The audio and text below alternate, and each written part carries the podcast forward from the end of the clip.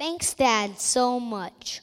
One day I was playing with my Legos and I realized Legos are kind of like a relationship with God. I love building with Legos.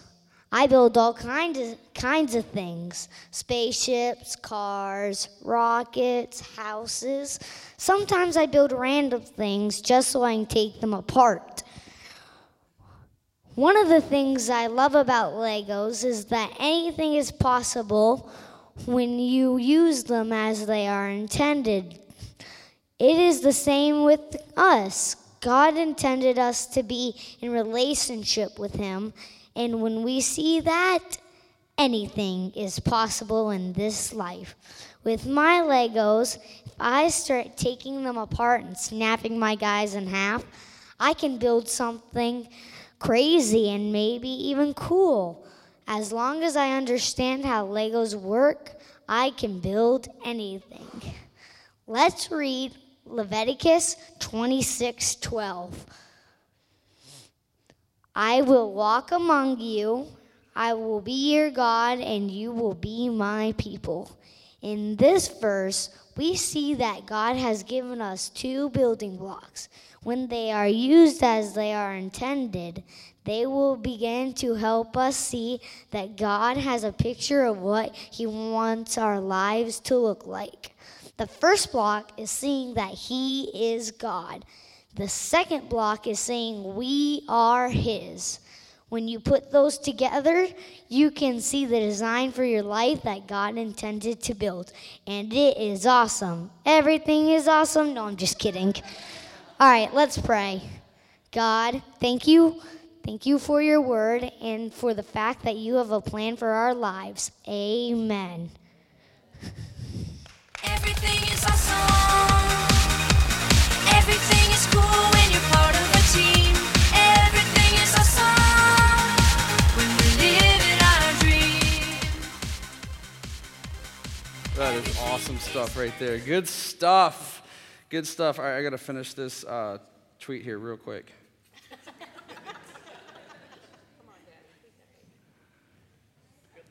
Boom, sent. All right. Good stuff. Well, hey, and I'm so excited. Thank you, Braden, for sharing that. Love you, dude. I love your heart and I love your passion for Jesus, man. It's so awesome just hearing him just dream and talk and just brainstorm as we've been talking about what he feels like God's put on his heart. It's just so much fun, just having a blast doing that. And um, it's good stuff. So, all right, go and like my Instagram picture. Okay, all right. Well, hey, so we're going to jump into a, a, new series here for the next couple weeks. Um, we're going to uh, be here for the next, uh, so this week and two more weeks after that. And then we've got Easter after that. Can you guys believe that Easter's right around the corner? I mean, it's like here, it's present, spring is here. Um, it's going to be great. We got another reason to eat chocolate and all kinds of good stuff. So excited about that good stuff, whatever. We're all trying to get over our Easter weight, right? Or our, our winter weight. And so we don't need Easter weight on top of that. But uh, so we've got that. And then um, after that, we're going to go through a sermon series um, Pastor Fred and I are going to do together. Um, and it's just going to be a, a, sermon series on excess. And so I'm really excited about that. We'll spend a few weeks doing that.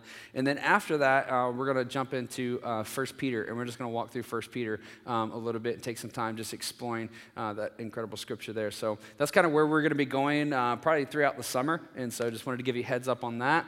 Um, but I'm excited about this sermon um, this morning, and um, the one, uh, the, the, next couple that are going to be coming up as we talk about this. This is one of those ones that uh, the other day, I just uh, on Monday, I just felt like I needed to take some time, and I, I have my normal routines of what I do to kind of just relax and rest. Monday is my day off, and so I kind of relax and rest, and I've got my routines. The kids are at school, Michelle's at work, and so it's kind of awesome uh, just to have your own space for a few minutes. She doesn't get that, and she's angry about it, but it's okay.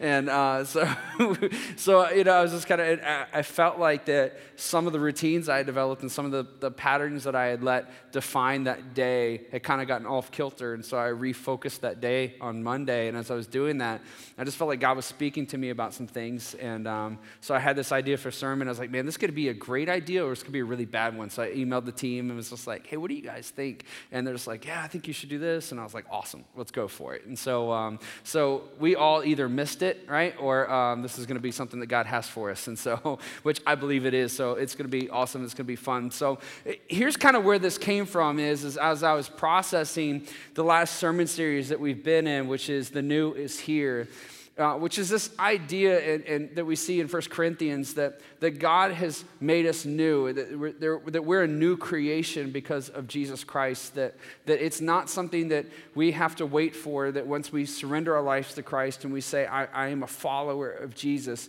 that it's not that one day, maybe possibly, that we're going to be saved, or maybe one day possibly God will do something in us, but that right now, in that moment, that we say, Yes, Jesus, that He makes makes us new, and that He continues to make us new. And that as He's making us new, it's not just on our power and it's not on what we did, but it's on the power of His Holy Spirit. It's the same power that He used to speak creation into existence. It's that power that He uses to speak the newness, the, the life, and the hope into our own lives. And that is where God has us. And so, as I was thinking about that, and that changes the way we live our lives, it changes the way we look at things, it changes our perspective uh, on our circumstances and situations from what does this mean to no, it's new. I, I get a chance to either see the new that God's done in me. And we took a week and we talked about how there's things that sometimes that happen in our lives and, and, and, and we, we respond differently to it. We act differently to it. And then we just go, wow, wait a minute I used to two years ago, here's what I would have done, you know? And, and, then you see yourself in a whole new place and you can see the new that God's doing, you the new person that He's making you to be. Then you can also, too, you see circumstances and you see, why is this happening? This shouldn't be happening. But it could be a new opportunity to discover God's grace. It could be a new opportunity to love somebody in a way that they need to hear and to see God's goodness. It could be a new opportunity for you to step in something that's going to develop your character. And so the new is here. It, it changes everything for us, it changes the way that we walk out our lives and we live our lives. And so we took some time to do that. And so I was processing that and just thinking about it. And, and I started thinking about the church at large, the capital C church, you know, the, the global church. And I started thinking about that. And I started thinking about the American church. And, and, and, I, and I, there's a lot of trends, there's a lot of things that you see on Facebook, and just a lot of things that are present in, in, in the news and in different places. There's this article that continually repops up on CNN um, at the beginning of Lent every single year for the past three years. And I hate it because it downplays Jesus and it's written by a, a pastor and it just, it, it, just angers me. But, but again, it's just this, it's, it's this mindset of that everything's normal. That, that as followers of Christ, that there's, that, that, we're trying to fit into what the world has instead of being okay with being set apart as God's children. And, and just kind of this, this sense of downplaying, the sense of saying, yeah, I know that's a little crazy, but, you know, whatever, you know, it's, it's okay. Let's, let's go hang out. Let's go do something. And we kind of just downplay the realities of our faith. We downplay the life that God has for us and the power that He's called us to walk out in and, and the principles and the values that He's called us to stand on. I, I, look at my own life and I see things in my own life where I just say, you know what, that's separate. That's, that's different than what I see in Scripture. When, when I read Scripture, when I'm up here preaching, there's things in me, oh, I want to do that, and oh, I want to see that, but then something happens and it kind of just, it downplays the magnitude of God in my life. And it kind of makes me feel normal or do normal, and it kind of makes me elevate things that shouldn't have been elevated, and it downplays the things that should be elevated.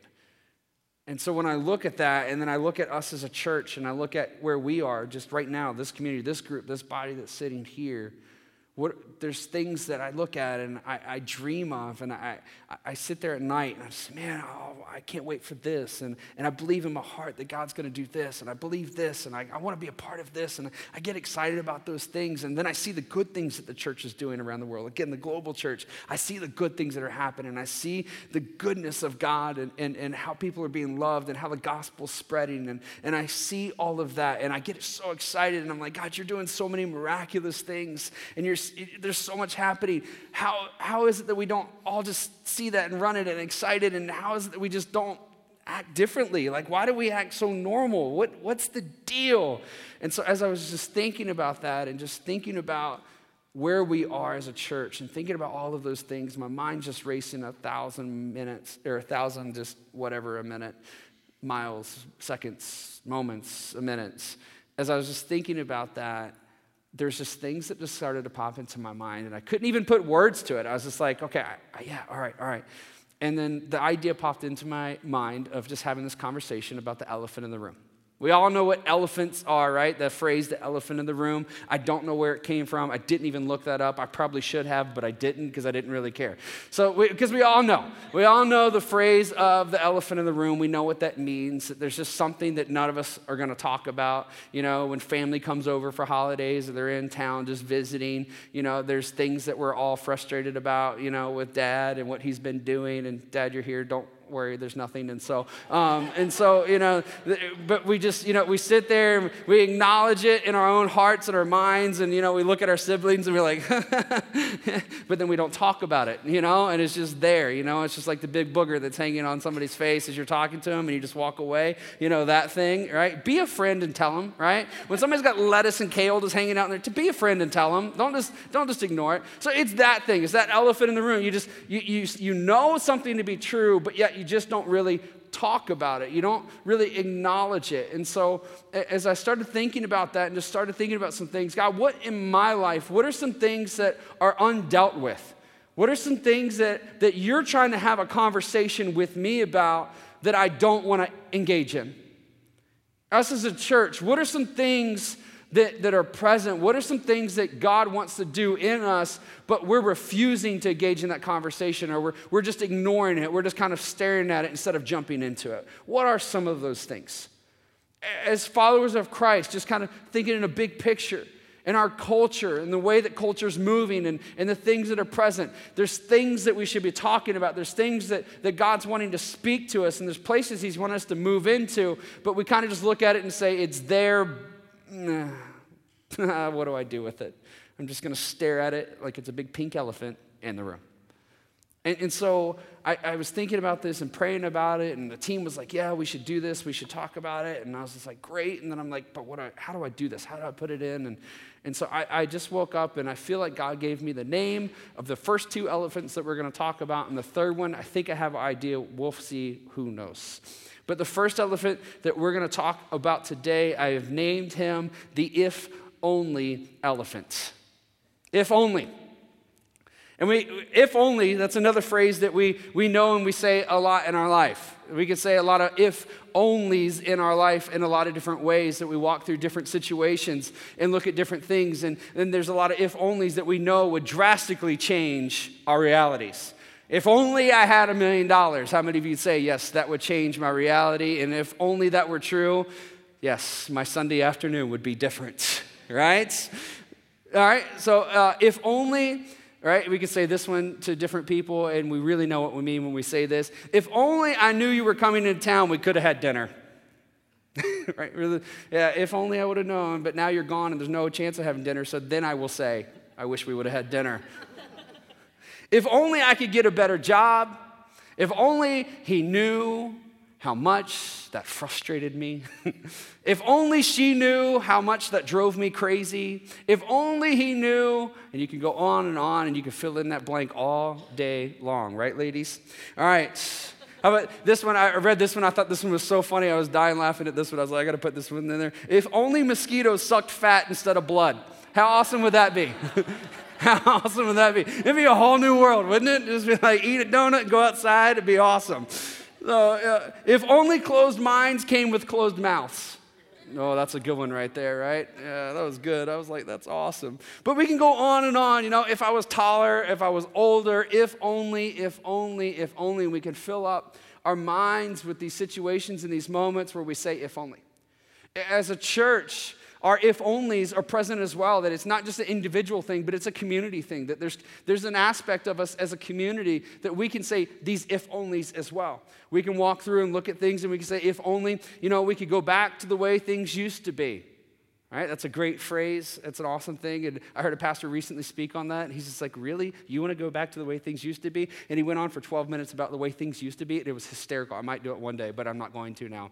But if only Congress would just find Jesus. If only, and we could just start figuring things out. And we got only, if only this person would just figure these things out. If only our governor would get things straight. And we got all these political ideas and political mindsets of if only, then things would be different for us or be different for the church or be different for our country country.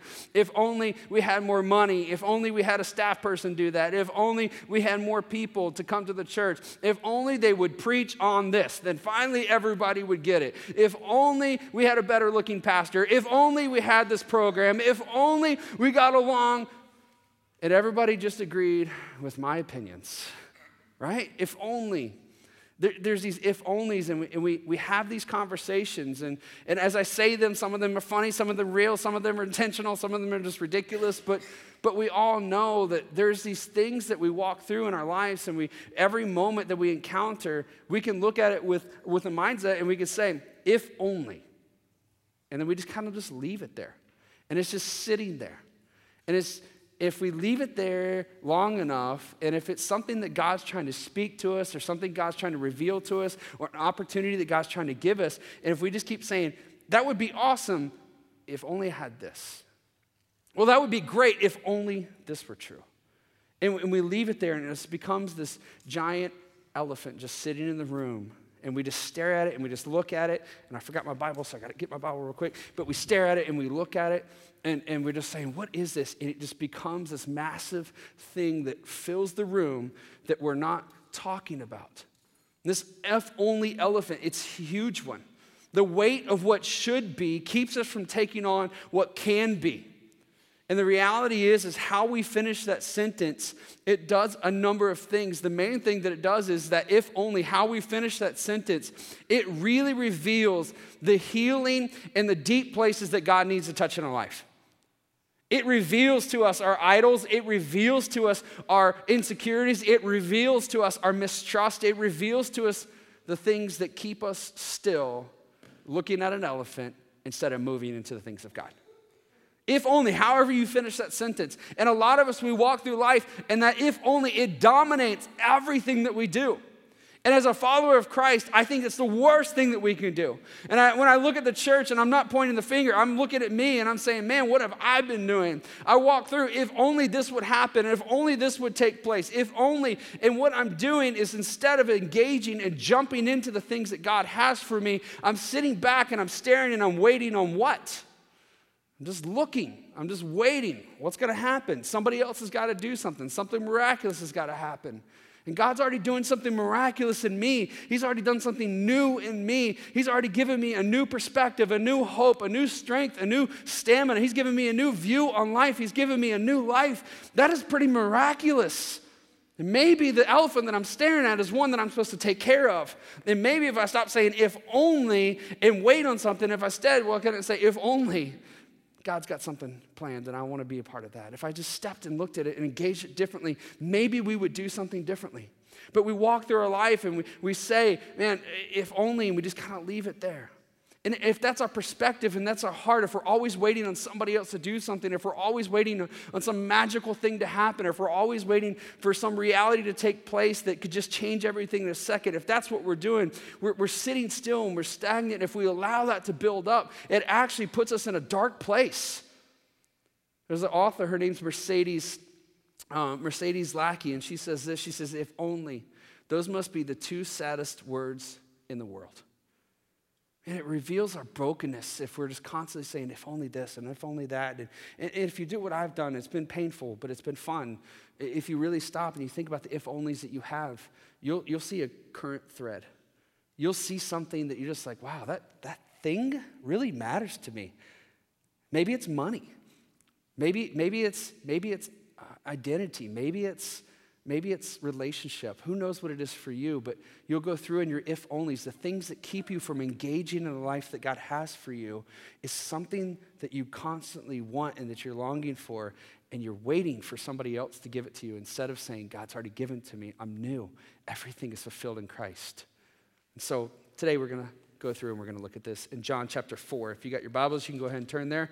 John chapter 4. If you do not have your Bibles, you can open up your glowing Bibles on your phone or your devices, or you can look it up on the glowing wall. John chapter 4. John chapter 4, verses 1 through 42. Just kidding, I'm not going to read all that. John chapter 4, verse 1. Jesus knew the Pharisees had heard that he was baptizing and making more disciples than John. I, love this in the uh, NET translation. It says, Jesus knew that he was winning. That's awesome. Jesus, Jesus knew the Pharisees had heard that he was baptizing and making more disciples than John. Though Jesus himself didn't baptize them, his disciples did. So he left Judea and returned to Galilee. Now, this is an incredible part because this is, this is Jesus. He's beginning to, to move into the ministry that, that God has given him, and he's beginning to display uh, who he is and, and display his knowledge and his wisdom. And, and he's beginning just to really step onto the scene. And, and the Pharisees, they're all kind of just like, Who is this guy? And, and John's disciples are like, Wait a minute, he's taking some of our people, and the crowds are going to him instead of John. What's the deal here? And there's a lot of people that just suspect of Jesus. They're just kind of like, Who is this dude?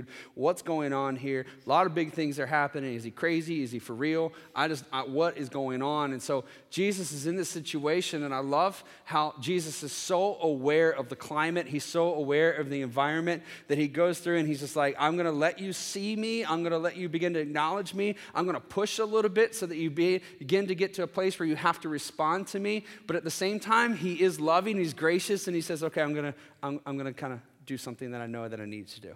And so he begins to kind of move on and he goes to Galilee. And he had to go through, verse 4, he had to go through Samaria on the way. One of the things I love about this, uh, these 10 verses, I'm going to stop and just kind of share a couple thoughts as I go through. So if this bothers you, get over it. Uh, verse 4 he had to go through Samaria on the way. Uh, this is an incredible verse as well because for Jews, especially the elite Jews that thought themselves to be uh, ones that everyone else should follow, that thought themselves to be teachers, thought themselves to be masters, um, they would actually intentionally go out of their way to not go through Samaria because Samaria was so disliked. The Samaritans were so looked down upon, and we'll talk about that here in a few minutes. But they would intentionally do what they could. And, and, and sometimes it's taught that all Jews did this, but it's more than likely just your, your super higher echelon of Jews, your, your, your teachers, your Pharisees, those people that they would intentionally not go through Samaria. So if you're trying to get to Galilee, you know, A to B, it's the straightest, you know, the quickest way is a straight line. Well, it's through Samaria, but they would do this instead just so that they didn't have to go through there because they believed that sin was contagious, that if you were just touched or in the presence of somebody that was sinful, that it would be passed on to you. And so Jesus himself, as he's going to Galilee, just talking to the Pharisees, and he's like, hey, I'm winning. I see that, but I'm, I'm going to push. I want you to recognize, and it's kind of whatever else. I also want you to know that things are different now, and God's starting to do something different. And the places that you would avoid are the places that I'm going to go to. And he starts to go through Samaria. Verse 5. Eventually, he came to the Samaritan village of Sychar near the field that Jacob gave to his son Joseph. Jacob's well was there, and Jesus tired from the long walk, sat wearily beside the well about noontime. It's encouraging to see that even Jesus gets tired sometime, right? That it's okay when you feel tired that you take a break and you just rest. Nothing wrong with that. Verse 8 He was alone. Oh, sorry, verse 7. Soon a Samaritan woman came to draw water, and Jesus said to her, Please give me a drink. He was alone at the time because his disciples had gone into the village to buy some food. The woman was surprised, for Jews refused to have anything to do with Samaritans. She said to Jesus, You are a Jew, and I'm a Samaritan woman. Why are you asking me for a drink? So you have Jesus in this situation. He's walking through a place that most people that are Jews, and if he's trying to raise up to be a, a, a, leading teacher to the Jews, he's going to a place that everybody else will avoid. And so then he gets there and he goes to this well that's prominent, it's well known, it's, it's a place of, of identity, it's a place that people recognize. And he gets to this well, and, and as he gets there, he's tired and he sits down to rest, and he looks to a woman, a Samaritan woman, and says, Give me a drink. Now, this is a huge deal because at that time, if you were in Samaria, you walk through as a Jew like you own the place, and the Samaritans are supposed to go, Hi, how are you doing? I'm going to stop and I'm going to bow to you. And if you did it, then there was issue. There was, there was, there was problems that were present, especially if you were a female and you were in the presence of a Jewish man. It should be completely separated, it should be completely different. And so Jesus is now at the well with a woman, and, and, and she's a Samaritan, and he's talking to her. And in their culture, not only were Samaritans bad, but women did not have a place to be able to speak to men. Thank God we've moved on. But, you know, so this was a big deal that now he's sitting there talking to a Samaritan that who happens to be a woman, and he's alone with her and he's talking to her. And all of this is taking place because the disciples are gone. They went into town. There's a bunch of young teenagers, early 20 somethings, going to get food. And they're like, Woo, Jimmy John's. We got the church card. We're going. They're all excited. They're happy. And Jesus is there. And he's talking and he's saying, Hey, listen.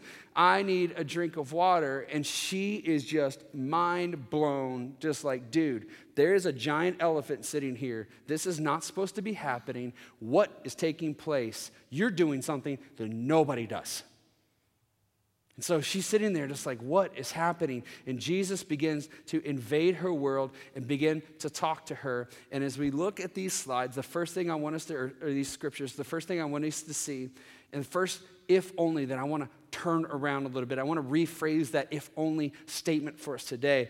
If only we could see that our misunderstandings can be an opportunity for a revelation. See, a lot of times we can get through, we can look in our lives, and as we walk through, we, we see where we are and we see things that are going on and we see things a certain way, and we can, we can really lock those in as this is a fact, this is a reality, it is unchangeable. And sometimes what we believe to be absolute, what we believe to be true, is actually a misunderstanding of something. Sometimes the things that we are avoiding, we're avoiding them because we think we should or because we think that that's the right thing to do. But maybe God's saying, look at something differently. Maybe you're misunderstanding the situation. Maybe God wants you to do something new. Maybe He wants you to do something that nobody else has done before. Maybe God has something bigger He's concerned about than a rule or a tradition or a mindset. Maybe God is saying, step in to the space, speak to that elephant and do what I've given you an opportunity to do. And you look at it and you say, man, I've misunderstood that. So let me look at the situation, and maybe it could be an opportunity for God to reveal who He is and what He wants to do in my life. John chapter 4, verse 11 through 12. You guys still with me this morning? You awake? You good? You ready? Okay, good. Some of you look a little bored. It's bothering me. John chapter 4, verse 11. But, sir, you don't have a rope or a bucket, she said, and this well is very deep. Where would you get this living water? And besides, do you think you're greater than our ancestor Jacob, who gave us this well? How can you offer better water than he and his sons and his animals enjoy?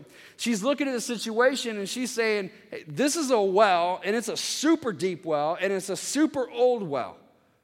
And you don't have a bucket, and you're talking to me. This is weird. This doesn't make any sense here.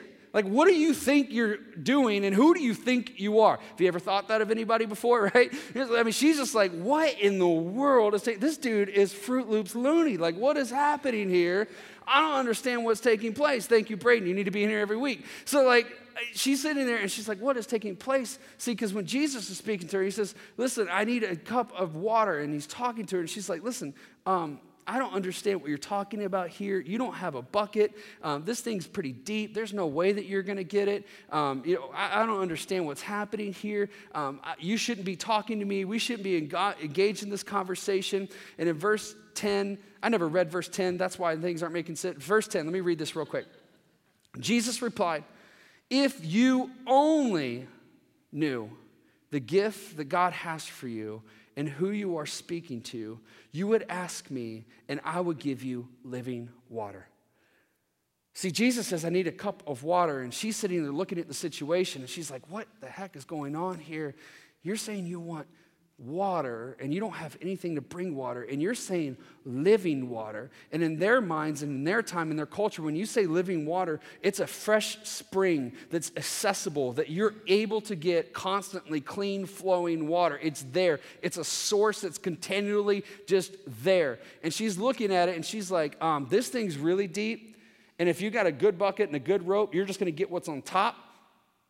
And it's open well, so everything that's in the air, as we're talking, our spit bubbles are falling into it. Like that's what you're getting. That's not very living water. That's kind of just like, I need to live today, so I'm going to drink a cup. Like that's what that water is. And you're saying you want this deep, living water, this fresh spring, this clean. What are you talking about?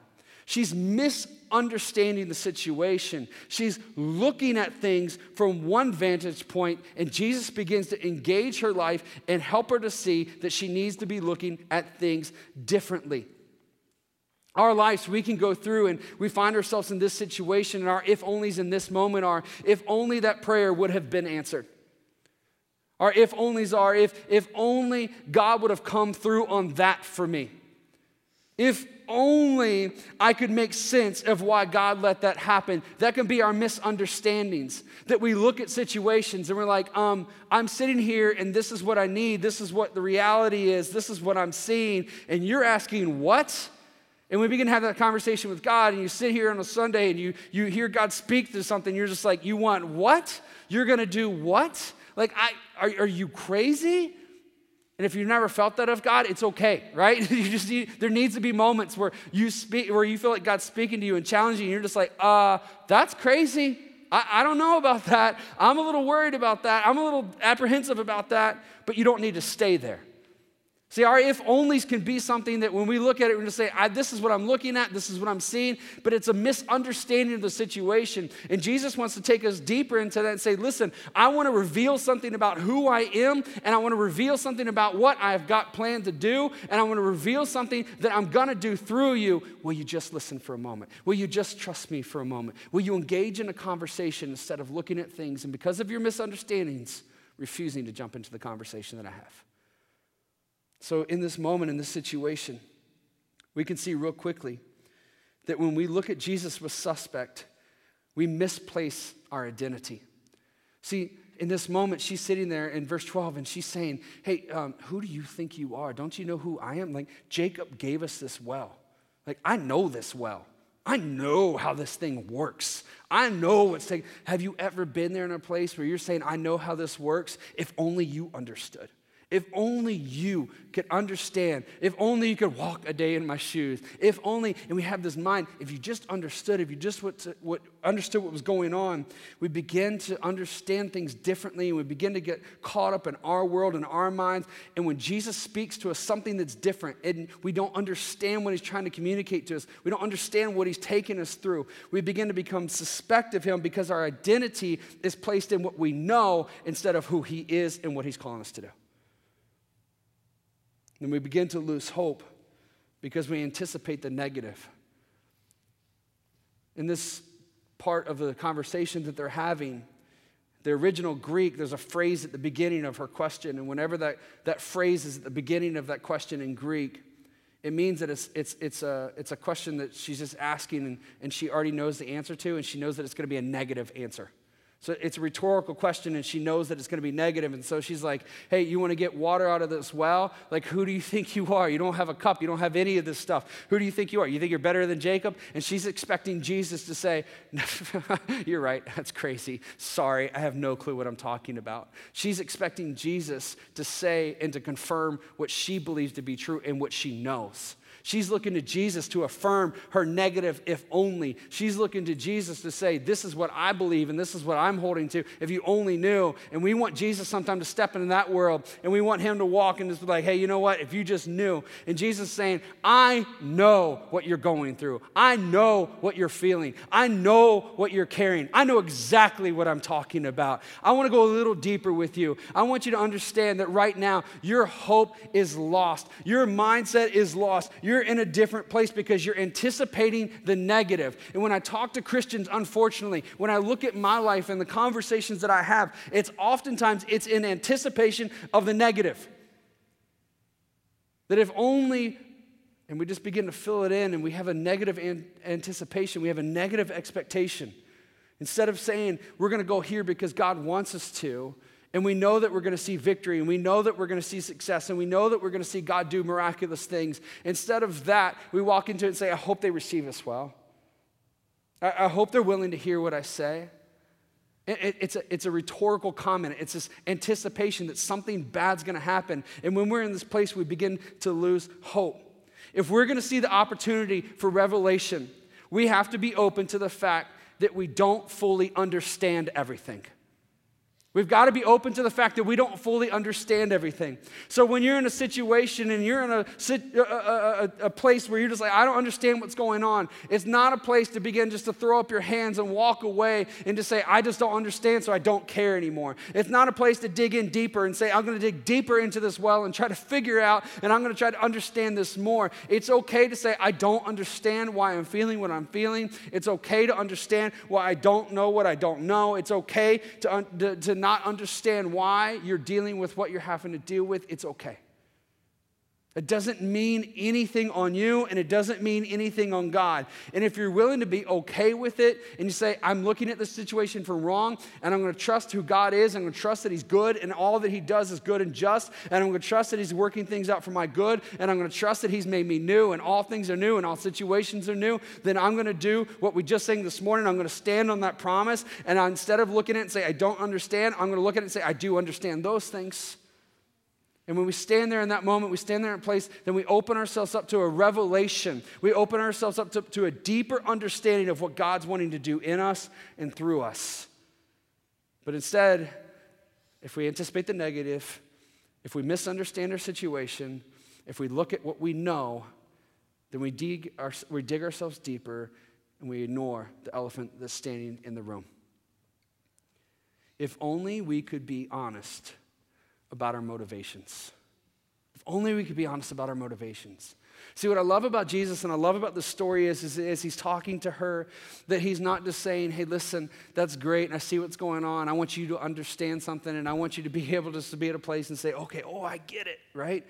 There's a lot that she did, and there's a lot as we go into the story that you look at, and I don't think she fully understand all that she was doing, but she knew something deep on the inside of her because Jesus revealed to her what her true motivations were verses 14 or verses 13 through 15 he says jesus replied anyone who drinks this water will soon become thirsty again but those who drink the water i'll give will never be thirsty again. It becomes a fresh bubbling spring within them giving them eternal life. Verse 15 she says please sir give me this water then I will never be thirsty again, and I won't have to come here to get water. Again, she's thinking differently. Again, she's kind of still misunderstanding the situation. Jesus is saying to her, Listen, if you drink the water that I have, you're never going to be thirsty again. And again, she's thinking this fresh, bubbling brook, and she's thinking these things. And, and when Jesus here, when he says, uh, your, your translation can say different ways, it becomes a fresh, bubbling spring. What, what he's really saying there, what's really taking place, that, that word that he's talking about, it's never, other than this place, attributed to water. It's always attributed to living beings. And it's attributed to them in the sense of springing, leaping, becoming new. In the Old Testament, we can see this phrase, we can see this idea being used in Judges chapter 14, verses 6 and 9. It says, At that moment, the Spirit of the Lord came powerfully upon them, and he ripped the lion's jaws apart with his bare hands. He did it as easily as if it were a young goat. I don't know how a, ripping a goat's jaw off is easier than a lion's, but okay. But he didn't tell his father or mother about it. I love that. He didn't tell his father or his mother about it. He scooped some of the honey into his hands and ate it along the way. He also gave some to his father and mother, and they ate it. But he didn't tell them he had taken the honey from the carcass of the lion. That verse has nothing to do with my sermon. I just think it's awesome that Samson is just going through. And it's like, that's why I love teenagers. Like, you know, they just, God just, his spirit leaped on him. His spirit came on him, and he became new. He was different. His strength was different. It was not of him. He experienced this miraculous thing. He ripped a lion's head apart. He doesn't even tell his parents, but he giggles on the inside when he reaches inside and he scoops a little honey out and then gives it to his dad. dad, you're eating honey out of a lion. right? I mean, that's just so funny. First Samuel chapter 10, verse 6. It's talking to Saul and says, At the same time, the Spirit of the Lord will come powerfully upon you, and you will prophesy with him. You will be changed into a different person. See, Jesus is speaking to her and he's saying, Listen, when you get this living water, when you get this, this idea of what I'm talking about, and you really understand what the purpose of life is, and you really understand what you really need, when you get that, you're gonna be new. There's everything about you is gonna change. Everything inside of you is gonna change. It's gonna be completely different. You're gonna go from being an odd, awkward teenage boy who's just out in a field contemplating ripping a goat apart, and then you're gonna be able to rip lines apart. You're going to be walking through life and you're going to have the Spirit of God come upon you and you're going to be totally changed. You're going to be totally different. You are going to be able to do powerful things. You are going to be able to speak for God. You're able to speak into situations in people's lives and show them the glory and the hope of Jesus Christ. You are going to be new. You're going to be different. You're going to be able to do this when you get inside of you, what I'm talking about. Everything's going to be different. And she's sitting there and she's like, oh man, he's talking about something powerful. He's talking about something I don't know if I've ever heard. I want that. I want that. And sometimes what happens is, is we move our conversation to a place where we say, I just want the new thing. I, am I'm, I'm here right now and I'm not happy about this. And, and I'm going through this right now and I'm not happy about it. And so I want something new. I, I want that new thing. Man, this water, this water kind of stinks. I don't kind of like, I want that water. That water sounds awesome. I want that. And we just kind of rush to it and we don't think about the responsibility. We don't think about what, what, what the effects of it. We don't think about the outcomes of what that, what the discovering that new thing is. You're driving around your eight-year-old car and you're like, kind of smells funny. It's kind of awkward. I don't like people riding in it. Bumpers kind of half hanging off. And so you go and you're like, I want a new car. It's got all kinds of new responsibilities. It's got all kinds of new re- things that you've got to do. But we jump into it. We're like, new and we're happy. And then the first payment comes and we're like, what did I do? And sometimes we jump, we just want the new thing. It sounds exciting, it feels good, and we're just like, I want new. And what we're really doing is, is we're not engaging in the conversation, we're just allowing ourselves to be distracted from the things that we should be ta- talking about. That inside of us, there's something that's moving us and, and, something stirring inside of us. And we say, ah, there's something going on. And it's like, I, I want new. But God's saying, hey, listen, I want to speak to you. I want to speak to you about why you want new. I want to speak to you about what's going on inside of you. I want to speak to you. I want to speak where you're at. I want to dial in on something because there's something that you need right now. And it's completely different than what you think it is. See, this woman, she's sitting here at the well, and it's noon. You didn't go to the well at noon because it was hot, it was unbearable, it wasn't customary. She's at the well at noon because her self identity, the way she saw herself, her reality, her situation was one that made her want to avoid the conversations. It was one that made her want to avoid the people. She's standing there at the well, and Jesus says to her, Hey, listen, you need to bring your husband. You need to bring, well, he doesn't say husband, he's very indirect about it because Jesus is just awesome and smart like that. And so he's just like, Hey. And so she's like, I, I don't have a husband. I don't have a man. He's just like, Hey, you're right. Because the way she said it was real crafty, you know? She kind of wanted to continue to avoid things. She's like, Hey, I, I don't have that. And Jesus is like, You're right. You have five husbands, and the man you're with now is not even your husband. And so we look at that and we're just like, yeah, I mean, she, this woman, she's just kind of crazy. She's kind of just doing her own thing, you know. She's just like, woohoo, life, right? Uh, in their culture, women were not allowed to choose to divorce their husbands. This woman standing here, she's been rejected five times. I'm sure she's got part playing it, and who knows what all took place. But even if it was all her fault, five times that she's had men completely reject her. This is a culture in which, as a woman, you can't speak, you can't provide for yourself, you can't do these things, you can't protect yourself. You, you have to have a man to do these things. And it's so ingrained and it's so beat down. And on top of it, she's a Samaritan. So her interactions with Jews, she already thinks so low of herself. She already thinks that she has nothing, that she is nothing. And then she's rejected by men five times, and now she's with another man that's not her husband, who may be a husband to somebody else, and now she could be doing to someone else what's been done to her. She's in a messed up, jacked up place. She doesn't want to be anywhere near people. She doesn't want to be seen by people. She doesn't want to be acknowledged by people. She's standing there and she looks at herself and she sees who she is and she sees what she's going through, and she looks at this and she says, Listen, this is who I am. This is my reality. If you only knew who I was, if you only knew what I'm going through, if you only knew who you were talking to right now, if you only knew what I really need. I need somebody to love me, and I need somebody that can protect for me, and I need somebody that can provide for me. I really need this. And you're talking about this continual source of life. You're talking about this continual source of renewed water. This changes everything. I need something good. I need something like this. And Jesus, listen, let's go a little deeper. Let's go a little further. Don't just be distracted. Don't be distracted by saying, I need something to replace what I'm currently in. Don't be distracted and have a conversation about needing a new man. Don't be distracted by those things. You need to look at things completely differently. The if onlys that we have, and we can find ourselves in these situations. If only this would have not happened. She, she's been divorced, she's in despair, and we can relate to that. That there's moments where we say, only, if only that situation would have been, if I only wouldn't have made that decision, if only this would have not happened, then my future could be different now. My reality right now could be different, but that happened, and I'm sitting here right now and I'm suffering through it. If only things were different. If only I could find the rights and fill in the blank of what we try to find that could just fix, that could bring peace, that could bring relief, that could just something. What is, if only that new thing? Oh, that sounds good. I want that. Jesus is going a little bit deeper with this this morning. Because if we remain stuck in our mess, what we end up doing is covering up our brokenness. Jesus doesn't want to just come in and say, here's a band aid.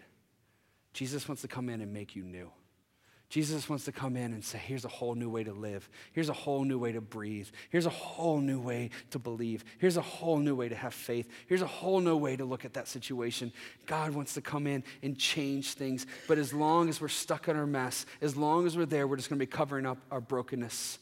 And we can miss what is in front of us just by changing the subject. God's saying you need to deal with this. You need to go through this. You need to address this. You need to start doing this. And we say, if only, if only I could. I've tried before. I failed. If only you knew. If only things were different. And we ignore the subject and we cover it up and we distract ourselves with different things. I see people moving from church to church to church because they refuse to engage in a conversation and they think it's a conversation they need to have with the pastor. They need the conversation they need to have with the board, but it's really it's a conversation needs to have Jesus needs to have with them. He needs to say, "Listen, this is what's in your heart. This is what's distracting you. This is what's pulling your attention away from who's standing right in front of you, giving you and offering everything that you need." So last we see this. If only we could see the possibility of the unthinkable.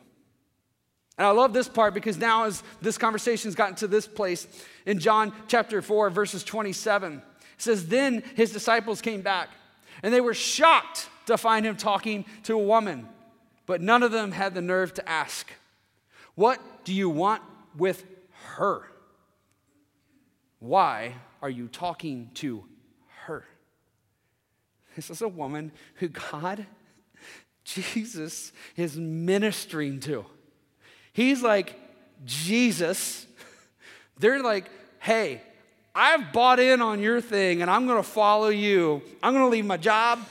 I'm gonna leave all this different stuff. I'm gonna walk away from my family. Like, hey, I've bought into your thing. And they're out getting lunch and they come back and they see Jesus talking to this woman and they're just like, whoa, dude, you're talking to her? A woman? And a Samaritan woman? Like, what in the world? What are you doing? What is happening in this moment? It was unthinkable for them. It was absolutely unthinkable. And we ourselves, we get into the same place. We find ourselves in the same situations. And we question his authority when we hold high our opinions. See, they were Jews. They've been raised, they've been trained to look down on Samaritans. And on top of that, a Samaritan woman. And so when they come into the situation, Jesus has been ministering to her. He's getting her to the place of saying, Here's grace, here's mercy, here's love, here's forgiveness, here's joy, here's everything you need. He's at that place. He's getting ready to, like, Here's the deal, let's pray. And his disciples walk up with this look on their face, like, What? Who? Are you serious? And you can see and you can even imagine in that moment that she can feel the immensity of the pressure. She can feel all the guilt that she's been reminded of. She can feel all of those things coming back up. And Jesus' disciples, because they refused to look at it, because it was so unthinkable to them, it was so unimaginable that God could be intentionally doing something in that moment. That God could intentionally be doing something to reveal His goodness and His grace to her and to them. It was so unthinkable. So they came in and they questioned, What are you doing? Right in front of her. She begins to run off. That's amazing because the conversation goes on. We're going to get to it another day. But we look at the disciples. We need the worship team to go ahead and come up. We look at the disciples and we can see that when we hold high our opinions, we begin to question the authority that Jesus has to speak into our lives. And we do this because we look at the inconveniences of a situation, we look at the inconveniences of a person or a personality. We look at the inconveniences of all of these different things, and because they're inconvenient, it's unthinkable that God would want to work through that. Because of a frustration, because of something that we frustrated with, because of something that we don't want to be going through, we can learn it's unthinkable that God would want to work through that. It's just, it's not even possible. Because I know this, and if only you knew what it was like, and if only you understood where I was at and what I was dealing with, and our opinions become so high and they become so in this place of being a God for ourselves that nobody can change it, that Jesus has no right to speak into our lives. The disciples are followers. I've sold out to follow you. A disciple is somebody who says, I don't have my own thoughts, I don't have my own actions. You're gonna teach me how to think, you're gonna teach me how to walk. I wanna follow you and they walk into a moment that's so unthinkable, so unimaginable that God could actually be doing something, that they reject what they said they were going to do. And in that moment, they put themselves on a line of does Jesus have a right to speak into that moment? Does he have a right to speak into that situation? When we hold him in such low esteem, it's hard for us to see the intentionality of his grace. Listen, there are moments and there are things that you could be in the middle of, and God could have you there for a very specific reason. There could be somebody that God has in this church sitting next to you today that if you were to say, if only they weren't here today, God could have you sitting next to that person because there is something that God wants to do in you. There is a character flaw. There is something that God wants to do in you. Or there's something that God has done in you that that person desperately needs. And we look at it and we say, This is unthinkable. This is unimaginable. I, I, what do you, do you know if only? And we say, Gee, I don't need to hear that right now. I don't want to speak to that. Or do we say, No, I'm going to let God speak? I'm, I'm going to let him speak and I'm going to let him say, okay, let's open up my mind. Let's, let's see what could be possible here. Because God is intentional about what he's doing. He's intentional about the moments that he places us in. And in Proverbs, it talks about how we have our plans, how we have our wants, but God is the one that directs our steps. You are where you are and you're going through what you're going through by and large because of spiritual realities, because of things that are taking place, because God has got something that He's doing in you and through you. Yes, there are bad decisions that you've made. Yes, there are bad decisions that other people have made. Yes, there are circumstances that are just present because life is what it is and it is difficult and it is broken. Yes, those things are all present. But can you stop for a second? Can you think for a moment and say, you know what? I am where I am. I'm going through what I'm going through. What's happened to me has happened to me, maybe so that God can do something, so that maybe God can redeem something, so that maybe God can do something miraculous. And if you are the woman in the well, you've got sin, you've got things in your life, and you say it's unthinkable, it's unimaginable, that I can know peace, that I can have a sustaining way of life, that I can have a joy that's constantly present, that I can be new, that I can be different, and that is your if onlys. If only you knew that that time's past, that time is not past. God is speaking into both of those situations, and He's saying for you, hey, listen, it's a new moment, it's a new day. Look at who I am, look at who's standing here in front of you. Be willing to admit that I want to do something where you are through what you are going through. I want to bring life into the situation and not just life that's just going to be a band aid, a distraction, but it's actually going to be something that's going to make you new. It's going to make you a completely different person. It's going to change what you can do and the way you think of life. Can you imagine that? Will you be open to that? Because, see, listen, we think we can figure things out. And I honestly believe that God loves it when we put thought to life. God loves it when we think with our minds. But God wildly, passionately loves it when we serve with all of our hearts. When we open up our hearts and we say, God, I'm not going to look at this in the way that I can understand it, but I'm going to look at it in the way that I can believe it. I'm not going to go through this and try to figure things out and get caught up in my opinions and get caught up in what I see. And I'm not going to allow my frustrations and my and, and all of these things to be present. I'm not going to look for distractions, but instead I'm going to say, God, what do you want to do in me? What do you want to do through me? What are you doing in this moment? Because you never know how big the moment could be. See, to this woman at the well, she was getting water and she just bumped into a Jew. To the disciples, they were going to get lunch so they could just have fun and hang out with Jesus and rest for a little bit. And neither party was aware that in just days to come, that the entire town, the entire town would now say, He is Lord.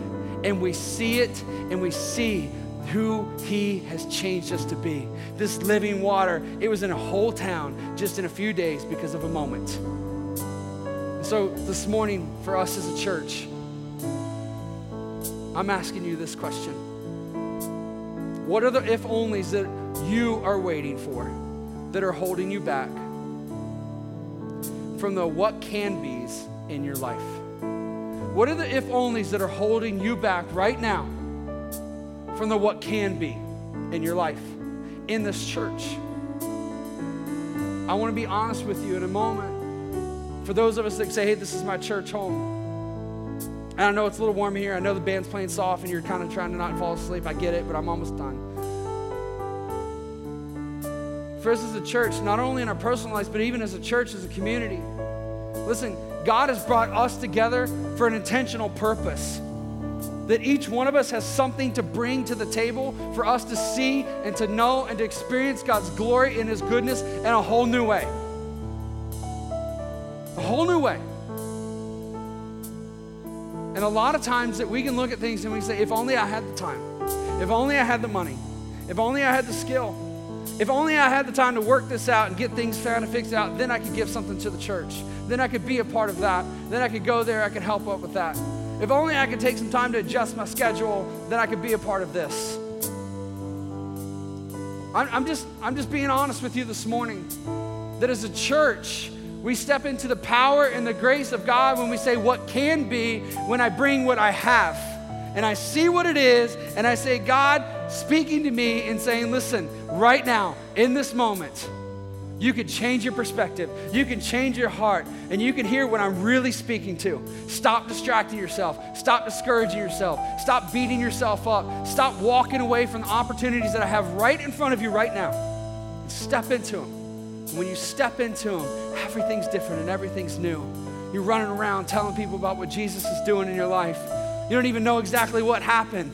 You're running around screaming, Jesus told me everything that I did. Like, who would ever want to be excited about everything that you ever done being revealed to another, to another person? She's ecstatic about it. She, Why am I ecstatic? Because I encountered Jesus. His disciples, they were willing to open their ears and they were willing to open their minds and say, Jesus wanted to do something. And then Jesus moves them into a revival. He moves them into a place where they begin to understand and see. And those very disciples are the ones that after he dies, goes into the unthinkable places and does the unthinkable things, the imaginable things to spread the gospel that is still today, thousands of years, changing lives because they were willing to say, I can, and He's calling, and He wants me. What are the if onlys that are keeping you from doing and being a part of the things that are happening in this church? It could be small. Can I be frank, real quick? Set up and tear down. If only you knew my work schedule. If only you knew what I was going through. You know what? There's a bunch of people that say the if onlys as well, but they jump into it and God brings them grace and good goodness into their life. This morning, Terrence and Kim, it's their anniversary. They were planning to go on a trip. And they said, if only we could go out and celebrate our marriage three years. Kim's like, wow, we made it three years. And they're like, oh, if only. But they said, you know what? You know what their if only became? Their if only became, if only we were at church on Sunday, what could happen if we brought all of our praise and our worship to God? If only, if only we were present, what would it be like? Man, this worship team, practiced, they worked hard, they built equipment this morning because they didn't say, if only we had this. They said, if only we could enter into worship with all of our hearts, if only we could enter in today into God's presence and say and share all that He's done in me, what would it mean for us today as a church? In your life and us as a church, if we look at our if onlys as ways to keep us where we are, we will be distracted, discouraged, and covering up our brokenness, and we'll never move into the goodness and the grace of God. But if instead we move into a place and we say, if only Jesus, then we can walk in freedom, joy, and peace and discover a whole new way of doing life. So let's stand this morning and let's lift our voice, let's worship, and let's sing to our amazing God.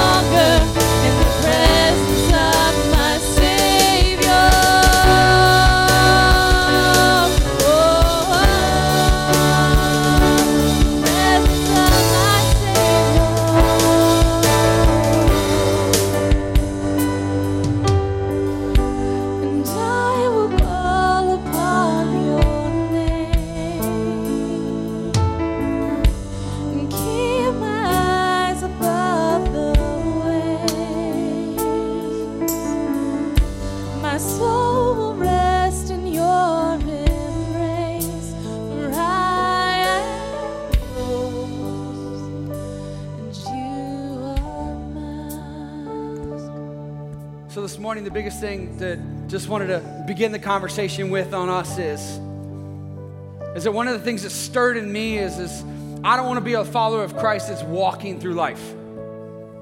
I, I don't want to be a follower of Christ that's just kind of casually strolling behind Jesus. I don't want to be a part of a church that's kind of just casually attending. I don't want to say I'm a part of a faith that literally is the purpose of our existence and just talk about it or really just kind of look at it and allow it to be something in the room that we may or may not deal with. I want to be a follower of Christ that's running after Jesus, that knows I'm not marked and not defined by my successes, but I'm marked and I'm defined by the victory of Jesus Christ.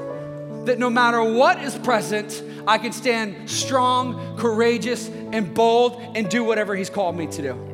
I want to be a part of a church that doesn't say if only and we leave opportunities in the distance, but we say if only, if only we could do all that God's called us to do. And we stop looking at things and saying, well, we can't do that and we can't do that. But instead we say, let's do this, let's do this, let's do this. If only we had more time to do the things that He's given us to do.